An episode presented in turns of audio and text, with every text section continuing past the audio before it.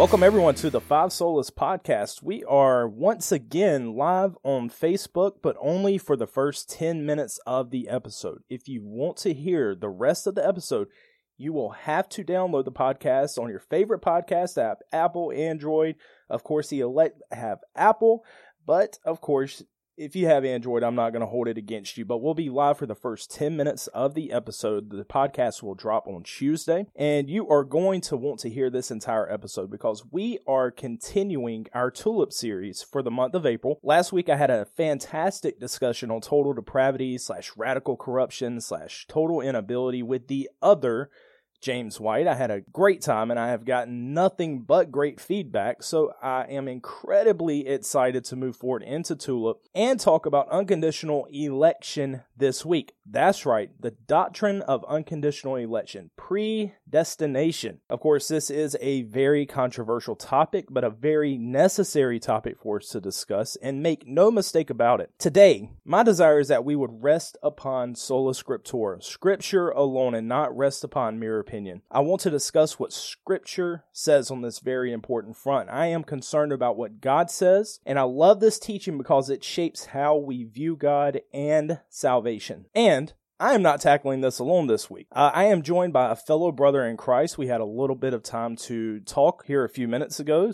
Great guy. A fellow podcaster. His name is Lance Phelps. Lance, it's great to have you. Thank you for joining me. Well, thank you so much for having me on. I always enjoy, love doing podcasts, and now I get to do them with a fellow brother in Christ who I just recently met, actually. So that's pretty awesome. This is this is uh, this is like one of those things that brings people together that wouldn't necessarily be able to yeah. know each other. So. so, Lance, before we go into unconditional election, can you tell everyone a little bit about you? Tell us about your podcast and anything else that we should know. Well, I uh, I run a podcast with my co-host George Immert. Uh, that's Dive Deep Deep, and we do bi-weekly shows, and then I do another show, which is basically a coffee break, you know, and he's going to launch his other show here pretty soon, which is just me, and uh, I do it weekly or every day, basically across the week, and I basically tackle everything. Um, and I'm, I'm gonna I'm gonna be dealing with the same-sex controversy by James White. I read a lot of books and report on them and things like that, but it's a lot of fun it's uh I've, I've been loving podcasting so yeah so i was listening uh the other night you invited me to the one that you guys were doing on dive deep and it was about the authority yeah. of god's word and it was fantastic so we had our pastor on for that one too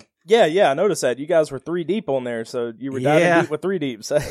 That's right. So I posted in the Christian podcast community looking for guests to join me in my tulip discussion weeks back, and you and I had a little bit of discussion there. And I knew that there would be more than a few people who wanted to discuss unconditional election. Uh, us Calvinists love the doctrine, of course, but what draws you or drew you, get it, John 6 44? What yeah, drew you to yeah, this point more than the other ones? Okay, so actually for me the doctrine of election started it all. I i came into uh, christianity as uh, basically from a charismatic um, assemblies of god background. My family was charismatic and slash assemblies of god. And i went to a charismatic church for many years. And i distinctly remember this one this one time i was in one of the cell groups. We were in a cell group. Um, and this one guy was saying in in our group of people he was saying you know i don't think that i would that you would like me anymore to the group of people. And then you know one of the ladies in the group turned to him and said, Why? He said, Well, I don't believe what you believe anymore. And she says, What do you mean? And he says, Well, I don't believe, for instance, that we have a free will. And I went, What? Yes, we do. And he said, What do you mean? I said, Well, it's in the Bible. We have free will. And he said, He looks at me dead on and says, Where? And I went, Well, uh, uh, well, and somebody else had to be like, well, it just depends on how you interpret it. I had no idea what I was dealing with back then until many years later, God opened my eyes to the doctrines of grace and specifically the one that slapped me over the face. Strangely enough, wasn't total depravity. It was unconditional election. Everyone has this real big hang up about like limited atonement and whatnot, but unconditional election for me was the big deal. And for me, it was how explicitly it was taught in scriptures. Yeah. It just really it, it, it's my, my entire free will based mindset, libertarian free will started to crumble to the ground. And I was like, I, I don't, I don't know what to believe anymore. And then I started reading scripture and it rebuilt my, my thinking. So, yeah. So we have a little bit of a similar background in that. Uh, so I'll get a little bit more into that a little bit later. But I discussed last week in the total depravity episode that all of the points of Tulip logically follow the T, total depravity. Let's talk about that in a second. So I'd like to make this twofold because this is a doctrine that non-Calvinists misrepresent all the time. I talked about this last week that common practice for many opposed to the doctrines of grace is that they don't necessarily argue against what we actually believe, uh, but rather a misrepresentation of what we believe. And we find this in other areas of doctrine as well, such as the doctrine of the Trinity. Uh, sp- specifically, if you speak to a Mormon or Jehovah's Witness. Most of the time, they're arguing against uh, oneness or modalism. Mm-hmm. And to which I say, you know That's what? I actually. I absolutely agree with you. I condemn modalism and oneness. So we're on the same page there. Yeah, uh, yeah, James White makes the same distinction in his book, The Forgotten Trinity. Uh, so I want to yeah. break this down into two categories. Number one, what is the teaching of unconditional election and what isn't the teaching of unconditional election. So, to start us off, Lance, would you give us a foundation here with a definition of exactly what unconditional election is?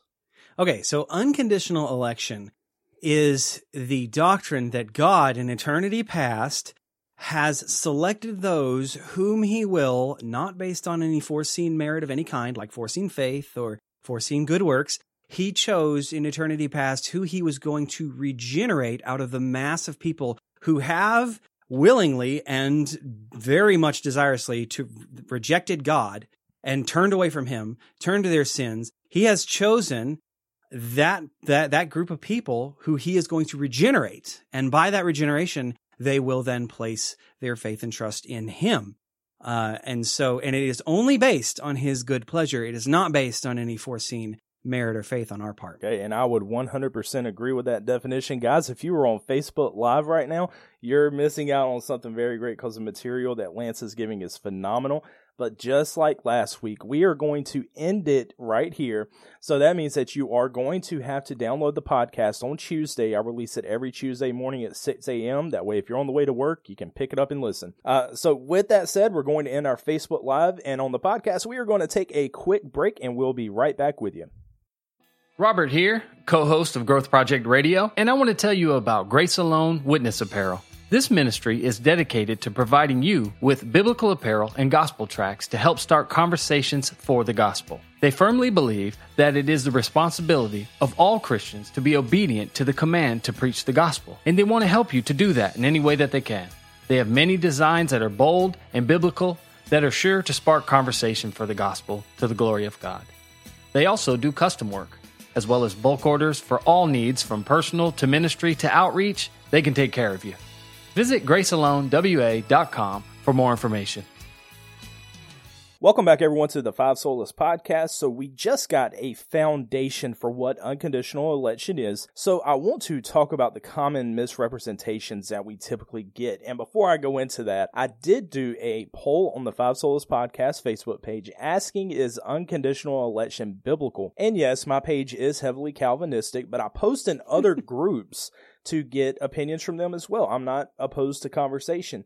And 98% of people said unconditional election is biblical. So I guess if we go with the majority rules that, but that's not the method that we use whenever we interpret scripture. We know that. Uh, so the typical misrepresentations that we get, and I'll go through these a little bit quickly. And Lance, I'll have you chime in on some of the ones that maybe I don't address. Okay. And I'm going to call this a get out of here segment. So I'm going to give three common misrepresentations. Uh, misrepresentation number one. Uh, election makes us robots. No, and no Calvinist believes that. We do believe we make a choice, but we are only able to make that choice because of God's sovereign election and the regenerating work of the Holy Spirit. Number two. Calvinists have no need to evangelize if the elect are going to be saved anyways. False. We are commanded to evangelize and share the gospel. We do not know the identity of the elect, therefore Therefore, we preach the gospel. After all, it is written, How will they hear without a preacher? God graciously uses us, his creation, through the preaching of the gospel, that the elect come to faith. God fulfills his sovereign plan through human means. Number three, you're so arrogant to say you are of the elect. Um, I have no room to boast. I don't know about you, Lance, but I have no room whatsoever to boast. That's why Ephesians definitely not. Yeah, that's why Ephesians two eight says that it's by grace we have been saved through faith, and this is not from our own doing, but it's a gift of God. There's nothing special whatsoever about me or anyone else who is in Christ, and we will discuss that a little bit further in a moment. So, can you think of any other misrepresentations, or is that kind of usually? I think that sums them up pretty well. The other, if if I was to come up with any other misrepresentations, they would just be kind of extensions of one of those three. Um, basically, it's it's common to make Calvinists out to be either cold yeah. and uncaring, or to uh, because Calvinism does reject libertarian free will, rightly so, um it that is where that claim of well it makes us robots comes from yes. because the we we have this intuitional understanding of libertarian free will that sort of stems from our culture so when that gets challenged and that's a foundational issue it's one that so many doctrines rest on mm. when that gets challenged it, people get flustered and like well what, but doesn't that make us robots well in, from a definitional standpoint in libertarian free will, yes, it does make us robots, but libertarian free will itself is not at all biblical. It's it's a false doctrine. It's a false belief. You know, so obviously this we are still free agents, but not free in a libertarian sense. So no, we're not right. Robots. And this goes back in um, a, a, book that I read prior to doing any kind of recording whatsoever on Tulip was "The Bondage of the Will" by Martin Luther.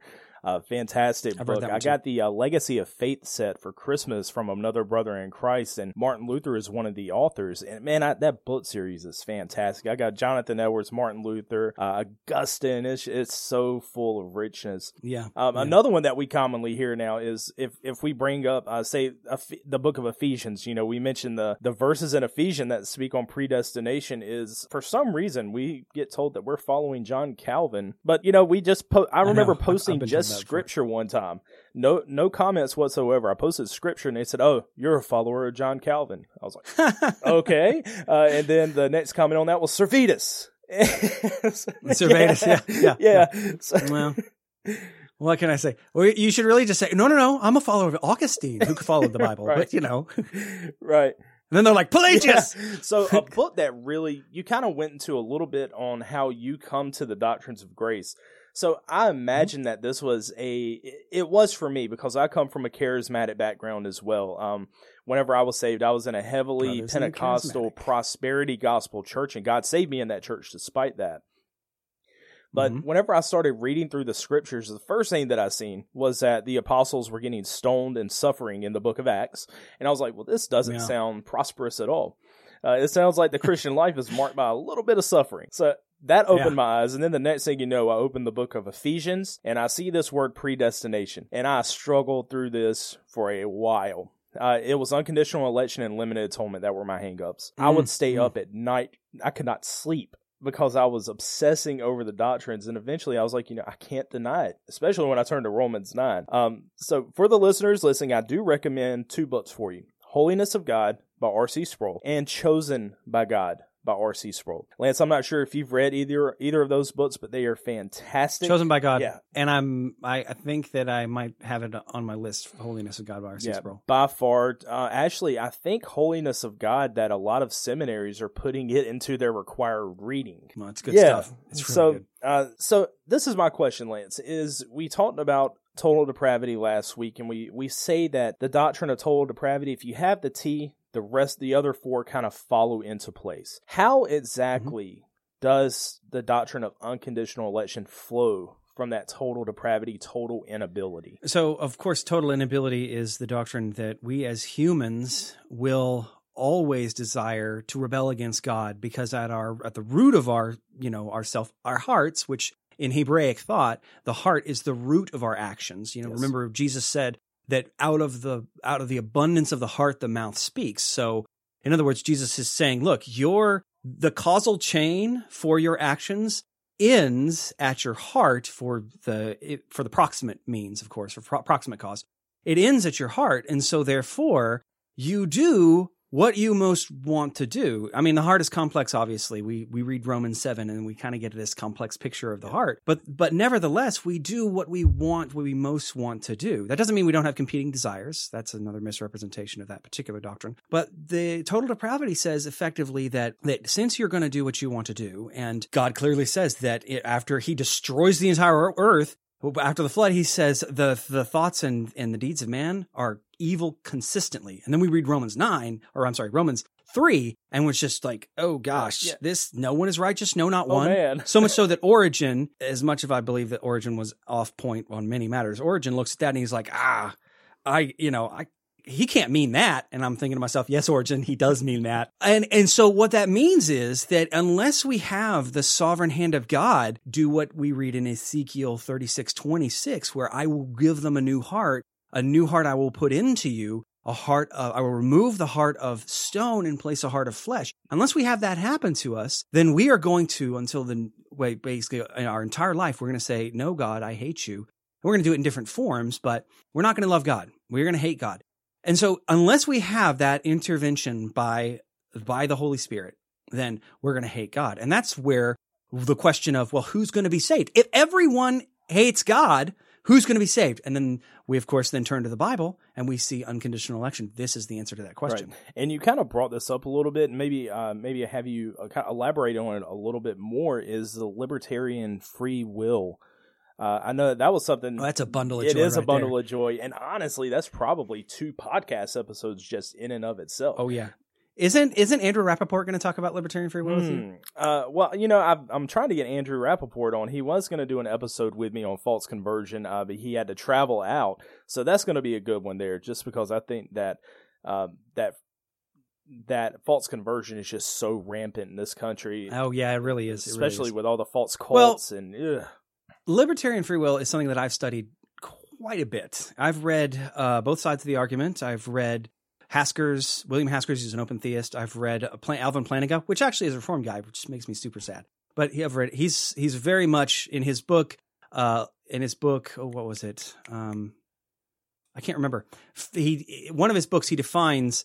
uh, John Frame actually says persuasively, not no, I guess not persuasively, but a powerful argument. He defines libertarian free will as being necessary for humanity to uh, to to to be truly genuinely free.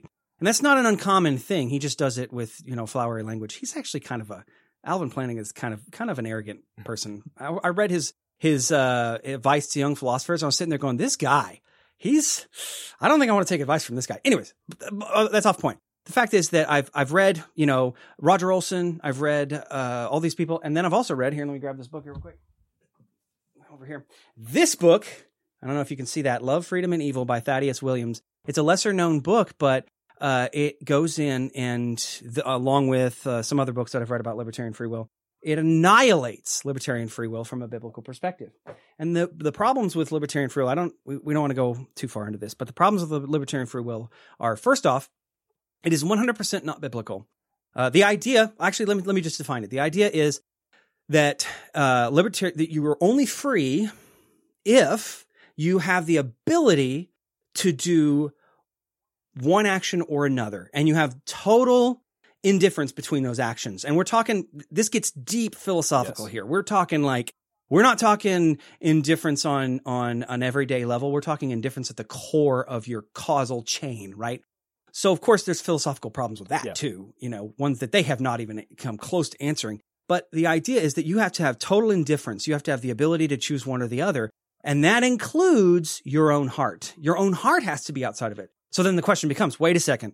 This then is Rene Descartes right? Where he says that we have to be completely indifferent in that our desires are just this secondary, you know, thing looking on as a chaos being at the center of our, of our person makes these decisions like, oh, I want to know if I want to do that, but that, that's what's happening, you know? Where's the causal chain? In, in, uh, the freedom of the will, Jonathan Edwards makes the, the good point that if there is no causal chain, and there's many others who make this good point, if there is no causal chain, how can we be held morally responsible? That's a, that's a common thing. People say, if we're not free in a libertarian sense, then we can't be held morally responsible. Well, that's just philosophical footwork, fancy footwork. That's basically trying to uphold to a sovereign view of man's will that is in no, that, that basically overrides God's sovereignty on the pretext that, well, we can't be held morally responsible for stuff. It'll make God the author, of evil. All these things that the Bible annihilates. And again, we can't really go into all this in great detail, but the, the idea of libertarian free will, the, the primary problem with that is I can't read it anywhere in the Bible, not even remotely. I can read the exact opposite stuff like in Romans 9 that destroys libertarian free will. But you know where I can read this idea is in Aristotle. I found it in Aristotle. Yes. I found it in Epicurus. I found it in Rene Descartes. I found it, in, I could just, the list goes on and on, but these aren't the Bible. These are outside of the Bible.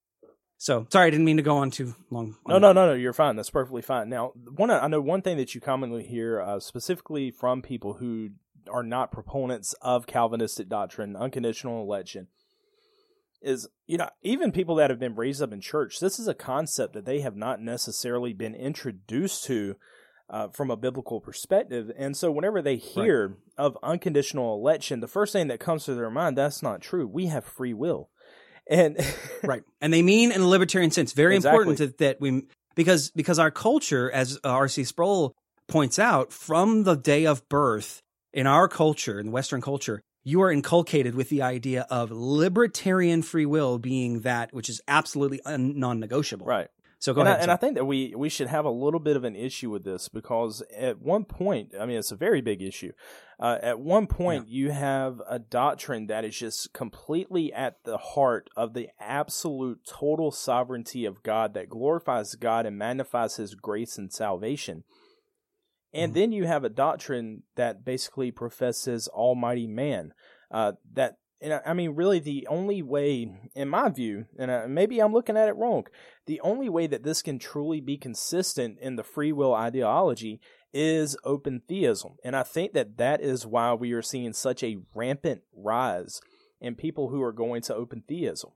Uh, mm-hmm. And I'm not mm-hmm. sure how familiar you are with open theism. I mean, i am pretty familiar. Yeah, obviously, studying the libertarian free will, you have to go into that because that's the logical progression and that is so dangerous yeah. because you yeah. completely mess with the attributes of God. And right. Well, I mean, open theism.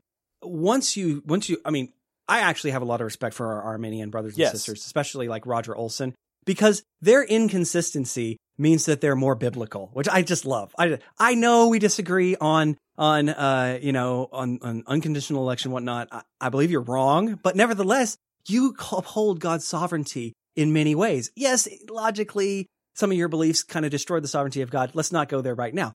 Open theism, however, says libertarian free will is such a non negotiable that we have to reinterpret the entire Bible in order to be consistent with open the- with libertarian free will.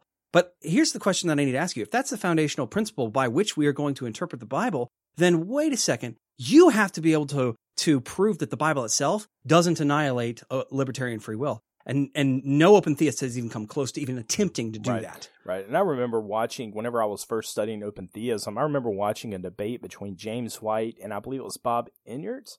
I believe that's his name. But at the very end in the cross examination, uh, James White basically got into a Trinitarian discussion on if Jesus could have sinned against the Father. And the answer was yes. And he was like, what would have been the result of this? And it was like the Trinity would have been undone. That is the depth in which this. That's terrifying. It is. It is. Could you imagine uh, the absolute utter chaos? I mean, God is no longer God at this point. If, right. What do we have? Some Hindus gods that are fighting with each other. What do we got here? No, this is this is blasphemy. We can't talk to God, talk about God like no, that. No, not at all. And and you know, I will make to I will make a disclaimer. I did a poll on this as well. Uh, is do you have to believe in the doctrines of grace, Calvinistic doctrine, in order to be saved? There were five yeses. There were forty five nos. Um, I in no way uh, will sit here and condemn. I, I have many Arminian brothers and sisters in Christ. Uh, they love the Lord. They're wrong on their soteriology, but I love them so yes. much. They they're yes honestly, they they are some of the most mission driven people that I've ever met in my life. I love them deeply. Mm-hmm. But the idea of free will is that the common theme that you see within Scripture is that we are all slaves to something. We're all slaves to something. So in the mm-hmm. in the natural man, we are slaves to sin. We are in bondage to that fallen right, nature. Right. Uh, that was that was imputed to us from Adam at the fall of Adam and Eve. Uh, and right. then you see slaves of righteousness, those who have been brought to and raised to spiritual life by the regenerating work of the Holy Spirit. Right. And right. I try to break down terminology a little bit. I use big words sometimes and I don't catch myself. Regeneration is just that work where God turns your heart of stone into a heart of flesh, gives you that new spiritual ability and desire to come to Him. And like right. you were saying, is that that is let let's dive into that a little bit more. Let's dive deep. Is yes, is let's do it. Are we making choices? And this goes back to the robot thing. Yes. Are we making yes. choices, or are we just puppets being driven along by a master in the sky? so really, um, whether or not you believe that we are making free choices depends on your def- definition of freedom. I believe that a biblical definition, the the the absolutely true definition, would be absolutely we are making while we have a causal chain that can be traced back to our hearts and then ultimately back to God who is sovereign nevertheless the proximate cause being our heart actually is the qualification that is required in order to consider something a free action. Free actions therefore are made by if you or if you do not desire that thing. So if you desire to do what it is that you're doing then that is a free action then the libertarian free will proponent steps in and goes, whoa, whoa, whoa, whoa, whoa, whoa, whoa, whoa, no, no, no, no, no, no. The only way you have a free action is not if you just if you desire it. They say, yeah, you do have to desire it, but then they say, and you also have to have the ability to do the opposite choice. Absolutely, but the, there's a serious problem with that. And again, tons of philosophical things we can't get into now. The Bible, though, does not define it that way. And it does not, and it, not only that, it destroys libertarian free will Again, we can't get into the true depths of that. These are books and books and books. Right. But nevertheless, free actions need to be defined as something that we do with our heart desire. So let's say that you're going to go up to your wife. You're going to give her flowers. She's not going to look at you. And I, by the way, I'm dealing with a philosophical, I'm making a philosophical argument here that we intuitively know that actions must be uh, based on our desires in order to be free. We don't intuitively know that they that they have to be totally uncaused, like Aristotle says, but we do intuitively know that they have to they have to be have back desire. So let's go go up to your wife and you give her flowers. Is she going to look at you and go, "I don't accept this because I feel like you did this based on a heart desire and not on total freedom"? She's going to say, "Oh, that's so sweet. I am I, I willingly receive this gift," and she's going to see it as a meaningful action that was free because you had the desire to do it. Again, this gets very philosophical, but we have to base our philosophy not, as Paul says, not on empty philosophies that are based on human traditions, but on the wisdom of God, which means our very philosophical foundations have to be torn up and thrown out. And the Bible has to be the one to define those philosophical foundations. Right. And that goes back to sola scriptura, that God's word is our ultimate authority. Well, guys, we are getting yep. into some very, very deep stuff here. I'm enjoying the conversation. We are going to take a quick break and we'll be right back with you. Hey, I'm Daryl, and I'm here with my wife, Karen. What's up? And we're the hosts of the What Are We Even Doing Here podcast, the podcast that seeks to answer the question that we've all asked What are we even doing here? We cover topics such as marriage, family, life, and living a Christian life in this crazy world. We don't have all the answers, but we know where to look. Subscribe to us on iTunes and follow us on SoundCloud as we seek the kingdom of God and find out what we are even doing here. Grace and peace. All right, everyone. Welcome back to the Five Solas podcast. I am still here with Lance Phelps, one of the hosts from the Dive Deep podcast, and we are having a fantastic discussion on unconditional election, predestination, sovereign election, and I don't know about Lance, but I'm enjoying it very thoroughly. Oh, I'm enjoying it Man, too. This is just such a. I love talking about yeah, this it's, stuff. it's just such a deep topic that I mean, if, if, if you if you can just scratch the surface of it, you are doing a fantastic job. And we're not even scratching the surface because of how deep this goes. It is. So you and I seem to be really on the same page whenever it comes to unconditional mm-hmm. election. You know, I sent you, I sent oh, you definitely. like some notes that I had for it, and you know, well, some of that's kind of in an article that I've uh, that I've written. so let's talk about the uh, article that you wrote. I mean, it was very in depth, yeah. very well written. Uh, what were you planning on writing that before uh, we planned the podcast? Or yes, also yes, I was. I started a series back on. Well, I started planning the series um, back in January, and then I uh, I've been gathering resources and whatnot, and then I started a series, both a podcast and article form. Um, in my in my daily podcast, that is basically the series is called "Why I Am a Calvinist," and the re- I have so many non-Calvinist friends that are like, "Why? Why would you believe that?" This is intended to to be to be like, "Yeah, here you go. This is why." Now, in true Calvinist form, it's a it's an eleven part series, but uh, and so I, I, plan on writing articles for every last one of those. But this one on unconditional election is basically the third of the article series, so that's why I'm writing. Awesome. It. So our, one of them is about libertarian free will too. Yeah, awesome. So everybody, make sure to go and check out Lance's material. We're going to link that in the podcast description. We're going to give awesome. you the podcast information. Uh, check on our uh, Facebook page, the Five Solas Podcast Facebook page. Make sure you like that page, write us a review, share the page, whatever you got to do. Help us grow. We greatly appreciate it. Yeah, guys, Five Solas is awesome. So you definitely need to be helping this this ministry. Grow. I appreciate it, man. It's uh, you know, I'm actually very surprised at how well it's doing. You know, when it, I told uh Andrew uh Rappaport, I'm a part of the Christian podcast community, and I told Andrew whenever he asked me about the statistics, I'm like, you know, I'd really appreciate it if you didn't send me stats for about the first month, uh, just because I don't want anything swaying me because I want this to be something that I go through with years. I love podcasting. Yeah. And uh, yeah. so I said at the very beginning of the episode that I want us to lean on sola scriptura. And your Yes. article does that very well. So I want us to get biblical here. I want us to talk Let's do it. about um, what the Bible says about unconditional election. I want us to talk about some common verses that seem to oppose unconditional election. We're going to go into foreknowledge a little bit. Seem Yeah, we're giving uh we're giving the air quotes right now. we're on Zoom right now as well. Uh, so let's talk about some of the scripture in the article that you gave. Let's get biblical. Let's really dive deep into the. Scriptures.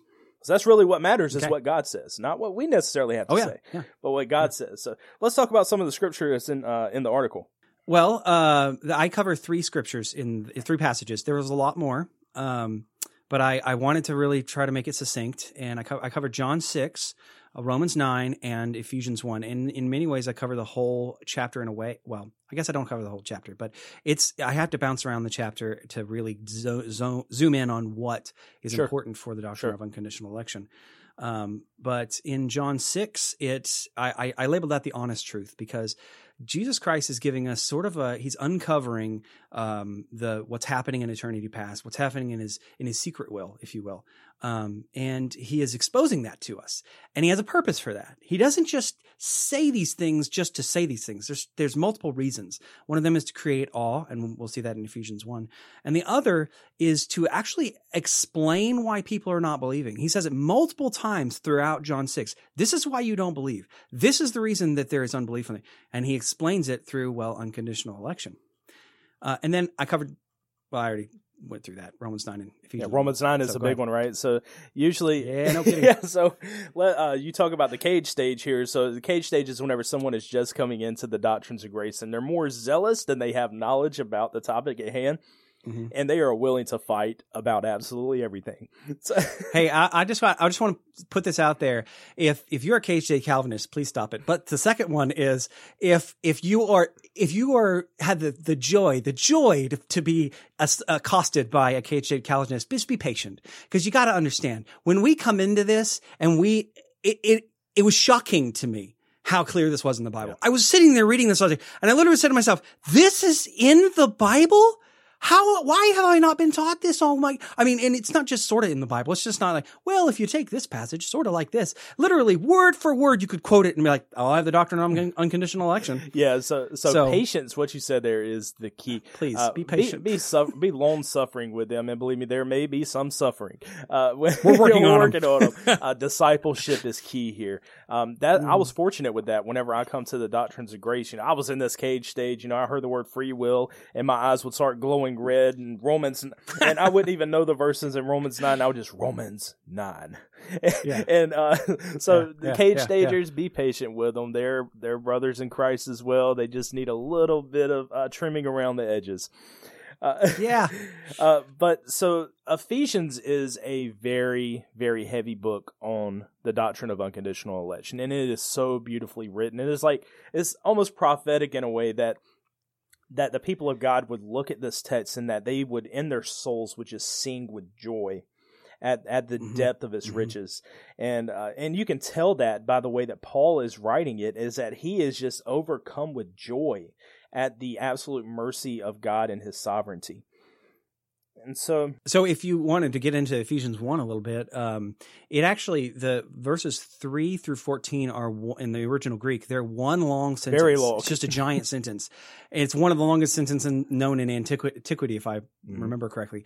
But it is a eulogy, and the, the eulogy is intended to incite praise and worship. And so it's very telling that Paul would say things like, uh, in love, he predestined us for adoptions to himself as sons through Jesus Christ according to the purpose of his will. Note that he said in love, he predestined, that means chosen sovereignly, us for adoption, That means that we are we are we are made one in the family of Christ. We have to be saved in order to be that. So this adoption means that we are saved, predestined us for adoption to Himself as sons through Jesus Christ, according to the purpose of His will, not according to foreseen faith, according to the purpose of His will, to the praise of His glorious grace. Super important point because it is to God's glory that He would even expose that truth. It's so that we can go. Uh, it's holy, holy, holy is the Lord of all creation. Amen. Amen. So, and you know, whenever I was coming into the doctrines of grace, as I remember, you know, I told you I was going through the book of Acts and uh, really kind of, you know, seeing that, hey, maybe this prosperity gospel isn't too biblical. And so I'm going through Acts and I arrive in Acts chapter 13 and I seen something in there and this is what started it for me. Mm-hmm. Acts 13:48 where it says that those who were ordained to eternal life believed and I was like what is this? Wait a second. Don't you know that what he's saying there is that those who had foreseen faith were then given the gift of faith in that actually it doesn't work. Yeah, it doesn't work at all. I'm sorry. I don't mean to be uh, too snarky. I, I really we do need to be careful not to be snarky and and kind of, you know, arrogant. I, but it doesn't make sense logically. No, it doesn't. It doesn't flow from it. I remember looking at this and I was like, what does this even mean? And I brought this verse up to a worship pastor at the church that I was at at the time. And he said, well, he's referring to the Gentiles. And I'm like, are you Jewish? He was like, no. I was like, what do you think you are?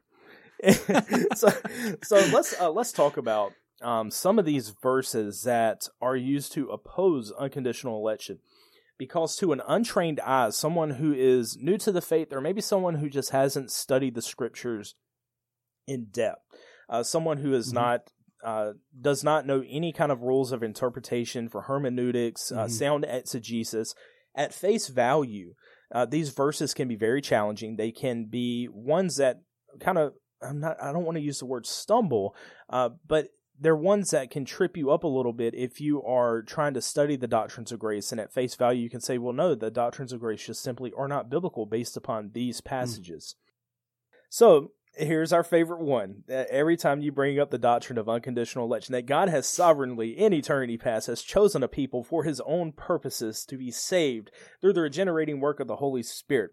John 3.16 says, For God so loved the world that he gave his only begotten Son, that whosoever, you get emphasis on whosoever, believes in him will not perish but have everlasting life. So, whosoever believes does not mean anyone can and will believe. We go back to John six forty four with that. Um, back to our inability that no one can come to me unless the Father who sent me draws him. And Jesus actually says in John six thirty seven, and I remember seeing this quoted in your article, that all given by the Father will come to him. That's an absolute and definite statement. There is absolutely no doubt whatsoever in the words of Jesus that all given will come. And so you've experienced this, right, with John three sixteen, a favorite verse. Oh yeah, yeah, oh yeah, yeah. I I've had all the verses thrown at me, um, but this, but one of the things that I have to patiently work through when we have these these types of verses thrown at us is that we have to expose the uh, hidden premise that is inserted into the interpretation. Yes. It is, and one of the things that's extremely important when you do any interpretation is that you do not allow hidden premises to become inserted that are themselves unbiblical. So we do have to adhere to interpretational structures. And by that, I mean that there are laws of logic that we do adhere to. So we, of course, believe that language can communicate reality, right? right. We're not the, we're not, um, not Schleiermacher, but we're not the philo- the language philosophers of the early 20th century who say that language is uh, ultimately meaningless and Wittgenstein with his language games. We do believe that language can communicate reality. And so the question then becomes, well, you know, why do you believe that? But the Bible itself doesn't actually ever say language can communicate reality. And so it's not it's it's not wrong to bring that idea as a foundational bedrock for interpretation. What is wrong is when you bring in other ideas that are themselves annihilated by Scripture. So when somebody approaches uh, John three sixteen, their natural bent is going to be with being brought up on libertarian free will and other aspects of those those philosophical positions. Is going to be well. That means interpret it through the lens of libertarian free will. Obviously, everyone can come to us because we are all free in a libertarian sense. But that type of interpretation, not only uh, it really inserts a lot into the passage, the passage doesn't actually say. So the first thing that I'll say is, well, what does the passage actually say? Let's just stick with what it says and what it says alone.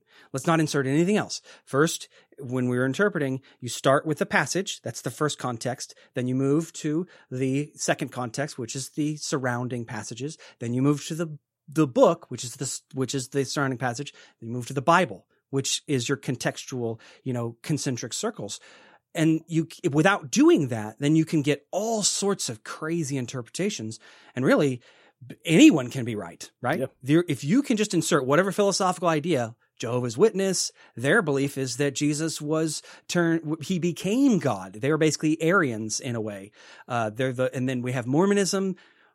Oof, that's a bundle of Polytheism joy. in its finest. Their polytheism, exactly, and they bring those those ideas, and so much so that they go into John one and try to reinterpret John one so that Jesus was a God and not the God. That well, of course, there is no definite article there, but that doesn't mean that we insert an indefinite article. Right, and and they Anyways. actually have to uh, do hula hoops on that because if they want to insert that, Yeah. because there are places where there's no definite article regarding the Father, and they will never exactly. admit that the Father is not the Almighty God.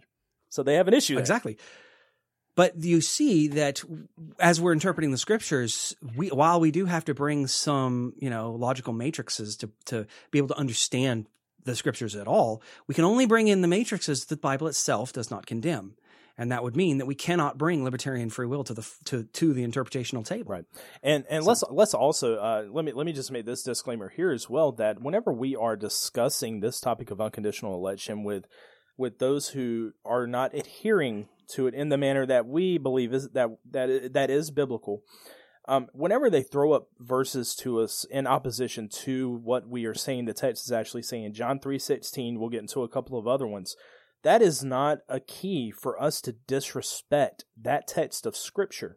Uh, it is not. Mhm. It is not a, a way for us to sit there and say, "Ha, John three sixteen. I've seen this millions of times." No, this is God breathed Scripture that someone is bringing Yeah. to you, and should be addressed in seriousness and with reverence.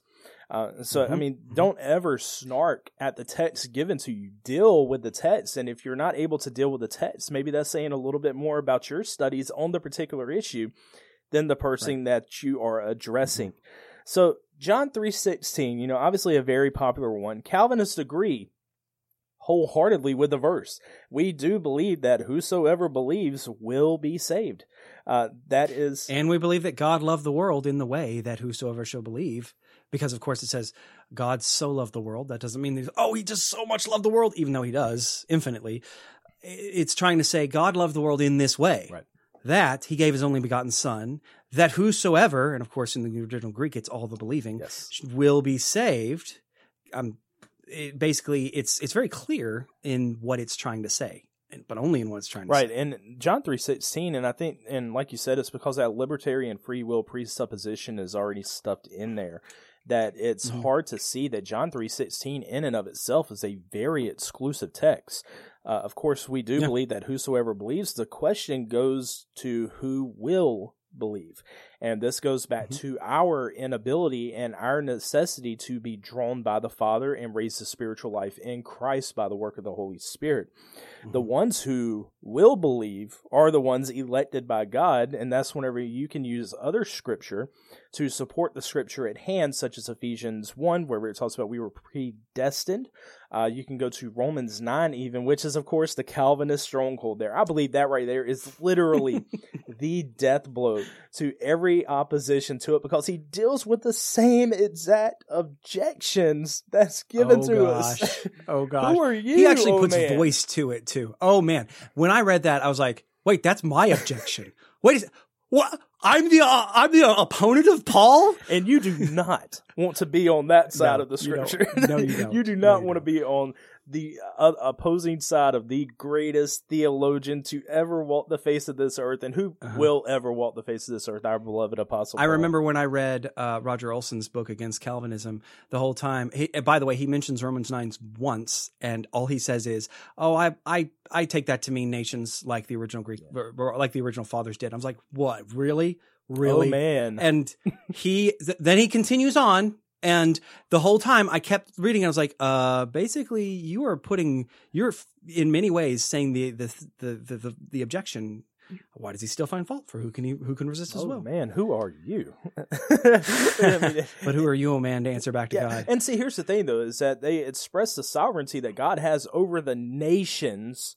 The nations, a collection of individuals, but not sole individuals. And that's a little confusing. Yeah, if we're going to take Romans 9 to be just referring to nations, then we have a problem because it actually ripped a nation apart. Because the whole reason for him to address that issue was because there are Jews that are not going to be saved that are a part of the nation. So what's going on here? Then they're basically Jewish people are saying, wait a second, if we are saved by grace through faith, then that means that the promises that God gave us in the past are null and void. He, he didn't wait, he- he said the whole nation of Israel is going to be saved. And then Paul says, no, no, no.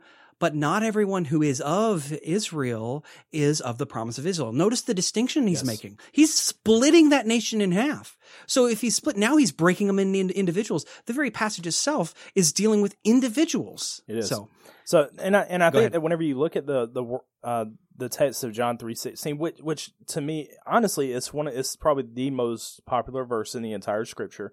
Uh, the one that Mm-hmm. people have memorized and rightly so. It's it's beautiful. It's a beautiful promise given Oh, yeah. to us. I love John three sixteen. I have it hanging up in my office. But Mm-hmm. it's exclusive in terms of eternal life to the believing ones, as you alluded to in the original Mm-hmm. Greek.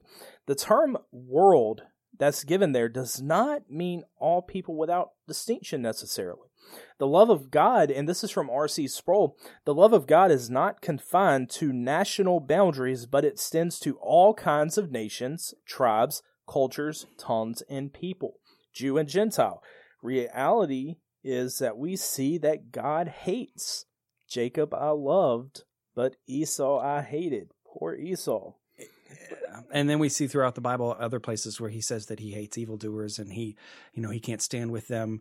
Um, and we also have to, but to to really understand that, we've got to look at the context of John and what what the purpose of John Right. was. It's much like Hebrews. He was reading, he was writing. John was writing later to his to his Hebraic audience in many ways. You know, I know it was a later passage or a later edition, but Yeah, and then you have to take into account too that in John chapter 3, Jesus is addressing Nicodemus, a Jew who at this point would only believe that the Jews are saved. So you have Jesus speaking to Nicodemus, you must be born again.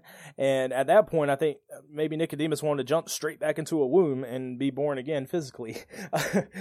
Well, let's add, let's make sure we add the nuance here that uh, Nicodemus would have believed that the entire nation of, of of Israel of Jew were children of the promise and that they were going to be saved. But the only way that you could be saved then, if you were a Gentile, is if you were a Jewish convert. Correct. You actually had to go through a very, very ritualistic conversion in order to be considered saved and that effectively means you're grafted in by their viewpoint into the nation of Israel but for the most part it was only the nation Yeah. of Israel, and that means the ethnic Jews were going to be Yeah. saved. And so, I mean, this this is really uh, at the root of the conversation. Whenever you're talking about the doctrine of unconditional election, that no, no, no, this is not biblical because this makes God out to be a tyrant. God loves everyone. We are all children of God, and you know, John makes that distinction as well that those who believe are actually the children of God. Um, now we can move into another verse as well, and, and so it's really twofold. And pretty much any time that the doctrines of grace are brought up, there is always two verses that I can count on being being uh, given back to me in opposition. And that first one is John three sixteen. Uh, another one in First Timothy. You know, we can get to that one. Uh, but that's more so, I think, in the limited atonement discussion. But you're going to move into Second Peter three nine, where it says that God is not willing that any should perish, but that all should come to repentance. And again, this is important for us to study the context of this. And this is perhaps where Andrew Rappaport shines more so than anybody else, is because this guy is so good at biblical interpretation. He bases his ministry He off really of it. Yeah, yeah. So you have God is not willing that any should perish, but all should come to repentance. Context, context, context. That's the first rule of interpretation. Context, context, context. Who was Second Peter written to? And you have to go all the way back to First Peter because it's the same group as written by First Peter. Mhm, To mhm. the elect. There's that word, elect exiles. he actually opens up his for it, well. That's what you're that's what you're quoted. Yeah, the elect exiles, and he refers to them Mhm. commonly in the book as the beloved. Uh, he is addressing them as brothers in Christ. So it it bothers me when people use this verse. I'll be honest. It bothers me whenever they use it. Not not because they're using scripture. I have no problem at all with that. Uh, it bothers me whenever people use it to disprove Calvinism. The context clearly matters here. We'll agree with that. But the way that synergists use this verse makes God seem so tiny and weak, just hoping that Almighty Man would just exercise that fallen will to come to him. And and there's there's a very important distinction we have to make here. One that even I will add, uh, even open theists make this distinction, Yes. and that is the the the the differences between the wills of God. And there are some people who try to approach this from a simplistic will perspective. I think they're not really well studied because even Gregory Boyd, who is a flaming open theist, he admits, well, there has to be different uh, levels of God's will in order to account for biblical evidence. And in in the case of second in Second Peter, we do see the uh, some of God's uh, prescriptive, his his you know his revealed will to us, and but that does not necessarily negate his secret will. You know, there can be very often times where God says, "I didn't want this to happen." You know, where he actually says inside the Old Testament, I forgot which passage, but he says, "It didn't even enter my mind." What he's doing is he's telling us about his prescribed will. He's telling us that that that is that is so far outside of my character that that's not something that would even enter my mind. That's not something that would enter my law effectively. But that doesn't mean that his secret will, which is made, which we don't have access to, doesn't have something that would actually go against his prescribed will. And that's, and, uh, if some people look at this, wait, wait, well, that's crazy. Wait a second. How often are you going to tell your child, no, don't do that, knowing that they're going to do it? Right. How often are you going to do that? That would effectively be an example of prescribed will, secret will. Your secret will is, yeah, I know he's going to break my, my rules, but there's a reason why you would do that. In the same way, for God, there's a reason why he would say something. And of course, this is for the ultimate glory of his name. There's a reason why he would say something. And at the same right, no, they're not going to do that. Right. And So- so, I want to move into another segment. Man, it's hard to believe that we've been going for almost an hour on this, man. I have enjoyed this so much. I could talk all yeah, day. We, we could talk all day about this. So let's move into, I want to move into the five points corner. And this is where I am going to get five quick points from the episode so far. Uh, and I, ty- uh, you know, I went through this. I sent Lance my notes on this. So he kind of knows where I'm going with it, but I'm very OCD with preparation. I, ho- I hope that people can respect that. Uh, so God is a saving God. Number one, and amen. Praise God. Hallelujah. That God is Oh, a yeah. saving Holy, holy, holy. God. Number Yes. two, God is sovereign. We are not. Salvation is completely and totally of the Lord. Number three, God's election is completely grace. Steve Lawson says salvation is not a reward for the righteous, it is a gift for the guilty. There is absolutely nothing special whatsoever about the ones that God has chosen. The elect are not elected because of anything foreseen about them. And that's the thing that we have to understand. You go to Romans 8 28 through 29, it says, Those that he foreknew. In the Greek, it's better translated as foreloved. Of course, that everyone knows that God foreknows them. He knew Jeremiah before he was formed in the womb. Ephesians 1:11 in him we have obtained an inheritance having been predestined according to the purpose of him there's the reasoning behind the election who works all things according to the counsel of his will. Number 4 God's sovereignty and election does not negate the responsibility of man. Man is responsible for their sin in every single aspect of the terminology.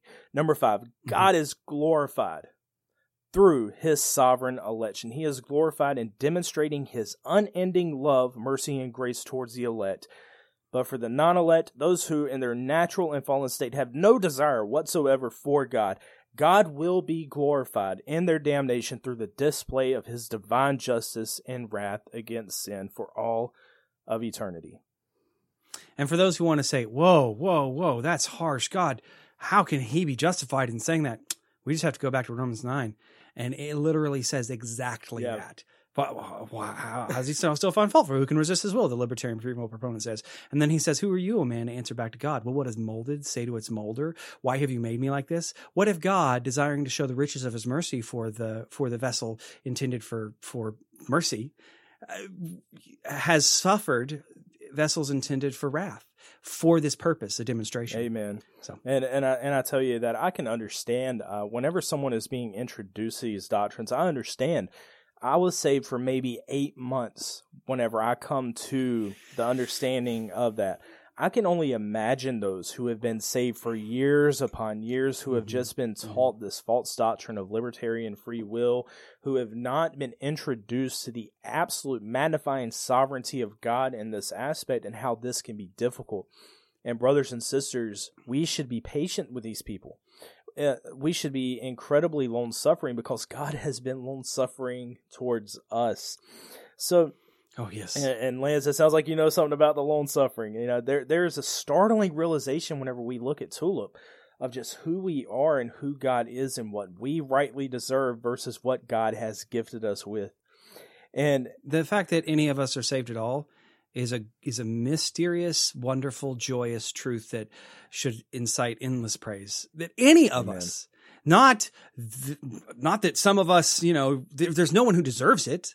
Everyone deserves eternal damnation. So wait a second. There, but the, what should blow our minds is is not that anyone is going to hell, but that anyone is uh, saved at yeah, all. the the fact that heaven, Let alone a great multitude, a great multitude in the, uh, every time tribe, tongue, and nation. I mean, the fact that we can Yes. say that is just so demonstrative of God's mercy. Astonishing. It's absolutely astonishing, and that's why we preach the doctrines of grace. It's not because we're trying to Yes. magnify ourselves, but because it so magnifies who God is and His absolute sovereignty. So, guys, we have gone for about an hour. Man, I wish we, we could just go for about four more hours on this. uh, but I think people would start tuning out at that point. yeah, so guys, I want to encourage you. I listened to the episode of Dive Deep last night with Lance Phelps. It's absolutely fantastic. I'll be tuning in every single week to hear this. I, I was so encouraged by the material on there and the holding to sola scriptura, scripture alone. Absolutely phenomenal. Be sure to check out the five points. Uh, I'm sorry, the five points. Be up, check out the Dive Deep podcast. Solas? yeah, Five Solas Oh. podcast. Check out and check that out. Definitely. Definitely. Thank you very much. It's a good one. Uh, check out the Dive Deep podcast with Lance Phelps. Um, check out the others on the Christian podcast community as well. The Rap Report with Andrew, Mm-hmm. uh, Coleen Sharp, and uh, Ashley on Theology Gals. Be sure to check out Daryl and his wife Fiddy Updike on What Are We Even Doing Here? It's a little bit different because it's a very natural sounding podcast. You know, you hear their baby kind of crying in the background. So it's one of those things where you can you can ride down the road and you're actually feeling like you're sitting at a table with them discussing the issues that they're going over. And it's a husband and wife duo, so you know the energy's there, the the dynamics there. I enjoy it very much. What are we even doing here? Podcast That's awesome. answers a question. I'm gonna have to check that yeah, one we, out. we all have that question. What are we even doing here? What's what's the point in this to glorify God? Answer uh, in all that we do. Um, That's the answer. I am so excited about this podcast coming out, this episode coming out, because it's on a very difficult subject that again we didn't even make a dent in. And you know, maybe going down the the line, we can get together some more and really hash out some more verses, hash out the libertarian Mhm, free will, open theism. I'd love that. Mhm. Hey, if you want me to back, come back on and talk about libertarian free will, that's my that's my jam right there. Libertarian free will is something I've studied extensively. Yeah. So Lance, I do want to kind of give you a platform here uh, to end the to end the podcast, and then I'm going to throw you Okay. under the spotlight uh, just to kind of talk about anything that's going on within uh, your ministry, within your podcast. Tell us where we can listen Okay. to the podcast. Awesome. Okay, so um, I have two things to say. Uh, first, I'm going to speak to Calvinists, um, and you'll understand here in a minute more what I'm com- where I'm coming from. But the Calvinists need to understand we need to be patient. Paul says that he actually defines those brothers and sisters who are weaker or stronger. He defines those brothers and sisters um, over a doctrinal dispute, one whether or not you can or can't eat meat. But notice that he doesn't say these brothers are not brothers at all because they believe you can't eat meat. What he says is they are weaker. So that means, and then he doesn't then turn to the stronger brother and say, pat on the back, you're better than them. No, he says, you have an obligation to be patient, to be loving, to be kind. So if we break that obligation, if genuinely we are the stronger brother that adheres to the correct doctrine, then we are violating that edict of love that God has given us, that we have to be patient, gentle, and kind, teaching the truth. Never, we don't falter on that. But if we see them as the weaker brothers, then that actually makes means we have more of an obligation than we did before. So, and that's actually true of the uh, Arminians. If you truly believe we're the weaker brothers, then again, you have an obligation to be patient and kind with us. I think you're wrong, but nevertheless. So then, to my Arminian brothers and sisters, be do be patient with us.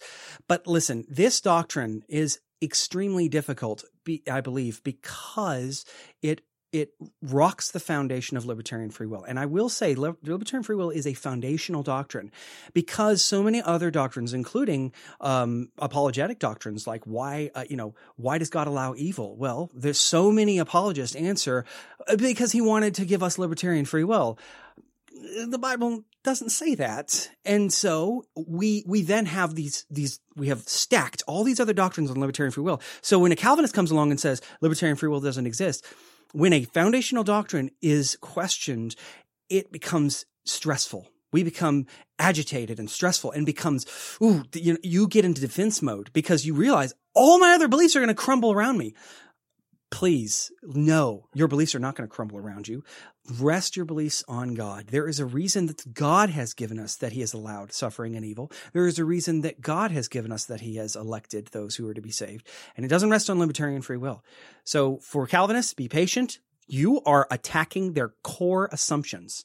For Arminians, re- realize that we're not attacking you; we are just attacking a faulty assumption. Amen. so, amen. So, uh, of course, um, oh. this the, obviously the Five Solas podcast is that we aim towards more of a reformed crowd, but I want others to listen to the podcast. I hope a non-believer jumps on here. I hope a Mormon comes on. I hope a Jehovah's Witness comes on. I hope a, a Seventh Day Adventist. I hope Roman Catholics. I hope they all come on here and they hear it because I love the truths that are outlined within the Word of God, and I am prepared to stand on that foundation of sola scriptura and the truths that have been revealed to us through God breathed Scripture, through the apostles and the prophets. And with that said, one of the things that I always do on this podcast, and I am never, ever, ever going to have an episode of the Five Solas podcast without there being a gospel presentation given to those who are listening. That's a good idea. Number one is that for believers, you should never think that you have outgrown your need for the gospel, is that it is very, very humbling for a believer to hear what God has done on their behalf. It energizes us, it charges us with the command to go out and to preach the gospel because that is the power of God unto salvation. That is the means that God uses to draw his elect is through the human means of preaching the gospel. And so, Lance, I said that I was going to kind of throw you on the spotlight a little bit, and I've done this a few times now, but to close us out, could you please just give us a quick gospel presentation? I would love to. I love sharing the gospel. So the gospel is that you have to do good works in order to be. I'm joking. That's not the gospel. My eye kind of went. Look. Hmm? no, I'm joking. Okay. So here's the deal. We're saved by grace alone through faith alone. And this is by a magnificent work that God has done on the cross that we could never accomplish. What does that mean? That means that we are born in sin. If you question that at all, go study history, go study just mannerisms stop of human locking beings, your even doors. children. Yeah, stop locking your doors. We we are we are depraved. There's no philosopher. I've read a lot of philosophers, and none of them say, "Oh, and there's nothing wrong with humanity." Every one of them Karl Marx, Schleiermacher, um, Hegel, they all say something's wrong with humanity. They try to give an answer, but it's wrong. It's a bad answer because it doesn't go back to the true biblical anthropology that says human, the human race is fundamentally sinful and we are at odds with God. Right now, if you're listening and you do not believe in Jesus Christ, you are at odds with God. Either you're apathetic or you genuinely, or you have a, a vitriolic hatred in your heart towards God, but you're at odds with God. That means that you are his enemy. But you, so that means that you're going to suffer his infinite wrath. You need to be saved from his infinite wrath. The only way that you can be saved from his infinite wrath is if you repent and believe in Jesus Christ. And this is done, as Paul tells us, by confessing with our mouth and believing in our hearts that he is the Lord. That, but, but if we're going to confess and believe that he is the Lord, then that means that we can't live in the same way we did before. We're saved by 100% grace. Nothing that you do will ever earn salvation. Nothing that you do will even, ever even come close to that. Instead, it is only in his grace based means that we are saved, and that's by faith in him. But what is that going to do? That's going to transform the way that we live. Let's say that somebody says that they have gone to war, that they were in the worst trenches of war possible, but their life is not at all changed. They, they act as if they, they came back and nothing happened. But then you meet somebody who actually was in war. They barely speak about it. They wake up in night terrors. They're, they, they're broken inside. That's not brokenness is not what the ha- what the gospel does to us. It actually is liberating liberating freedom, but it does break our flesh. And we're changed. If you genuinely believe, then the Holy Spirit has ripped the heart of stone out of your chest and he's put a heart of flesh in there. And now you have a new affection, one that is geared and pointed towards God. So repent and believe, and you will. If, of course, I forgot to tell you what to be repent and believe in. Jesus Christ lived on this earth, lived a perfect life. He died on a cross. He was buried three days later. He lived in the flesh and he rose again. Super crucial. We cannot compromise. He rose again in the flesh, walked this earth again, and that is how we are saved if we believe in that. Amen. And it is so, so incredible just to hear those words of the gospel given by the Apostle Paul and 1 Corinthians chapter 15, a defense for the resurrection of Christ. But everyone that is listening, whether it's believer, non believer, is that there is a place where you can cast yourself down in complete brokenness before a blood-stained cross. And that is only with the work of Jesus Christ that was accomplished upon that cross for his elect. And it is mm-hmm. such, such, such an amazing truth. And I oftentimes, whenever I just reflect on it, am brought to tears is that we are completely and totally out of mercy and love, saved by grace alone, through faith alone, in mm-hmm. Christ alone, according to the Scripture alone, all to the glory of God alone. At the at the very foundation of all all of this is soli Deo Gloria. Well, yes. ladies and gentlemen, we are going to be back next week. I don't know if we can top this episode, Lance. This this has been fantastic, man. Like I could, I, am sure I could just can. go, keep going. Uh, but next week, I am going to have another special guest, and we are going to be discussing another hiccup within Tulip. We have discussed total depravity, radical corruption, total inability. We've discussed unconditional election now with Lance Phelps of the Dive Deep podcast. Uh, sovereign election, however really want to word it. Either way, God is sovereign. Next week, we will be discussing limited atonement or particular redemption. That's a hang up. And I do have a special guest lined up for that one. So, ladies and gentlemen, with that said, this has been Lance Phelps with the Dive Deep podcast and James Watkins of the Five Solas podcast. We will see you next week, and may all that you do be done to the glory of God.